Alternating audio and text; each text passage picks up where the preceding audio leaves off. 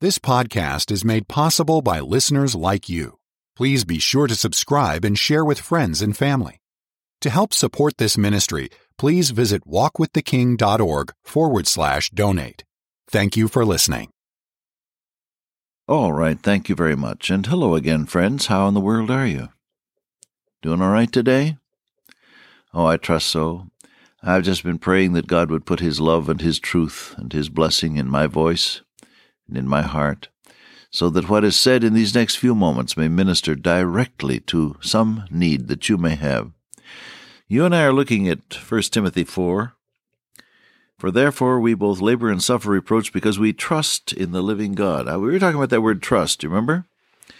It means to flee for refuge. It means to direct your hope in a certain direction. It means to build on your hope as building on a foundation.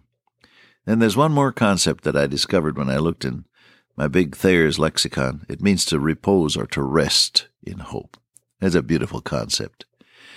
We trust in the living God. That means we rest in Him. Writer to the Hebrews says, There remaineth therefore a rest to the people of God.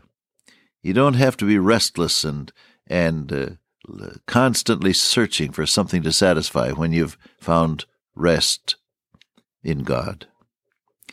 Come unto me, all ye that labor and are heavy laden, Jesus said, and I will give you rest. I am meek and lowly in heart, and ye shall find rest unto your souls. The mark of, of the devil's control is restlessness and violence and nudity. You can find that illustrated for yourself in the story of the man who lived in Gadara. The Lord Jesus came over into the country of the Gadarenes and was met by this poor victim of demon possession. He lived among the tombs, no man could tame him. They tried to bind him with chains, and with that supernatural strength that was his, he even broke those fetters and was out in the tombs crying and cutting himself with stones, a miserable existence full of the occult full of demons. Don't let anybody tell you that demons are not real. But then don't let anybody scare you as a believer that you might become a victim of them, because greater is he that is in you than he that is in the world. Jesus is our victor, and you don't have to fear the devil because he conquered Satan and all his hosts at the cross. Hallelujah. But the forces of evil are real. And here was this man under the control of satanic power. What is the trademark as we look at his miserable life? What is the trademark of satanic control? He was violent. No one could tame him. He was restless day and night, crying out, wandering about, and he was nude. He didn't wear any clothes. Does that sound familiar to you as you think about the day in which we live? Violence? Do you know about violence? Oh, many of you know too much about it, don't you, in the neighborhood in which you live? Someone wrote to me the other day and said, I'm a Christian, but I've been mugged three times recently. Why does God allow this? Beloved, I don't know why He allows it, unless it is that He can trust you with it and make you a, a testimony to other people who are watching to see how much God can do for you. Violence. Oh, yes, it's a violent world, and we live in that kind of, a, of an atmosphere. When Satan is controlled, is in control, people are violent, and when Satan is in control, people are restless. Never satisfied, always searching, always reaching, never, never at peace, restlessness. The wicked uh, God said through Isaiah, are like the troubled sea when it cannot rest, whose waters cast up mire and dirt. Mire and dirt, a muddy life full of, of the trash of the ocean. There is no peace, saith my God, to the wicked. That's what Isaiah said as God directed him. So the restlessness and then nudity, you know about that. It would seem that we're in a society that just wants to take off all the clothes it can for whatever reason. Uh, interestingly enough, when Jesus saves a person, the Holy Spirit of God comes in to dwell in that life and brings modesty with him.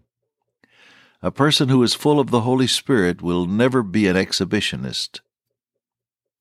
They just don't go together. Modesty and the Holy Spirit go together.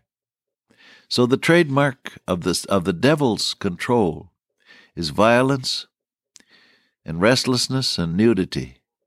The trademark of the Holy Spirit's control when Jesus threw the demons out of that man's life, it said people who came back found him clothed, seated at the feet of Jesus, and in his right mind. Oh, small thought here. Don't be afraid of what Jesus may do in your life.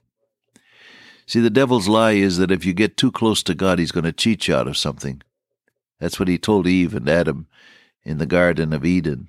God is trying to cheat you out of something you could enjoy otherwise by disobeying Him. Don't believe the devil's lie. Don't be afraid of what Jesus can do in your life. Today, open your arms wide and let the Lord Jesus Christ enter your life, your heart, your mind, all that you are, knowing that His touch always betters you, always improves you, always gives peace always gives freedom from the terrible restless drive of sin. He does. Hallelujah. I, said he, will give you rest.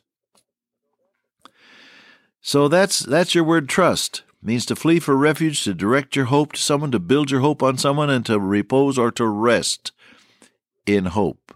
And it's a living hope, Peter says, because Jesus, our blessed Lord, rose from the dead. We've been born again unto a living hope by the resurrection of Jesus Christ from the dead. And so he speaks about the living God. I asked my dear friend Hubert Mitchell uh, back in 19, whatever it was, 47 or 8. Said, Hubert, you've been on the mission field and you're now serving us in Youth for Christ as, as the overseas uh, uh, director and uh, you know the mission field and i'm going uh, i'm going to go into different countries now and be speaking to people that haven't heard the gospel. And i don't want to make the mistakes that the new missionary might make. I said I, please give me give me the approach that i can use when i am presenting the gospel to people who may never have heard it before. Oh he said bob always talk about the living god because wherever you go people know that there is a living God. Now, I found this to be so. Found it in Japan and India, found it in other parts of the world, where people have not known the gospel as we know it. They don't know about God and His love, but they do know there's a living God. When I was in Japan, I would frequently start my talk by asking a question, Imananji desu ka? What time is it now? They'd all look at their watches. And I'd say, How do you know what time it is? Oh, we set our, our clocks by the railroad clock. Our trains run on time. And so indeed they do. Well, how does the railroad clock know what time it is? Oh, the dispatcher sets it. How does he know? He gets the time from the observatory. How does the observatory know? They get their time from the stars. How do the stars know what time it is? Then I'd pause and I'd say, want to talk to you tonight about the living God who made the stars and all of the universe and who created you and who loves you, the living God. That, my friend, is the basic concept that divides the Christian faith from all of the isms and the cults and the other beliefs in the world. The living God who loves you. He's the Savior, the living God who is the Savior. Other, other people have their deities of one sort or another. But there is only one faith, the Christian faith, that has a living God that saves because he loves. God so loved the world that he gave his only begotten Son, that whosoever believeth in him should not perish, but have everlasting life. He's the living God. We trust in the living God who is the Savior. A, God who loves and a God who saves is the chief distinction, the beginning, foundational distinction between the Christian faith and the religions of all the rest of the world. Thank God you know the living God. Now, he says the Savior of all men, especially of those that believe. And you have to realize that that phrase, Savior of all men, does not mean a kind of universalism that says everybody will be saved. He is the Savior in terms of being able to save. Hebrews tells us he's able to save to the uttermost them that come unto God by him. The, the, the saving work of Almighty God is available to those who will come to him and who will trust in him. Especially, it says, to those that believe. How sad to realize that the, the atonement which our Lord Jesus Christ accomplished on Calvary's cross is sufficient for every human being that ever lived or ever will live, and that he died for all. The Bible says that they which live should not henceforth live unto themselves, but unto him who loved them and who died for them. Yes, the sacrifice of our Lord Jesus Christ is sufficient to save every human being that ever lived or ever will live, but it is available to those only who come to him in faith and trust in him.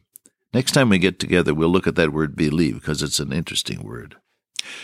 Dear Father, today, oh, may we really trust in Thee. May we build our hope upon Thee, and may we obey the leading of Thy Holy Spirit. I ask this in Jesus' name. Amen. Till I meet you once again by way of radio, walk with the King today and be a blessing.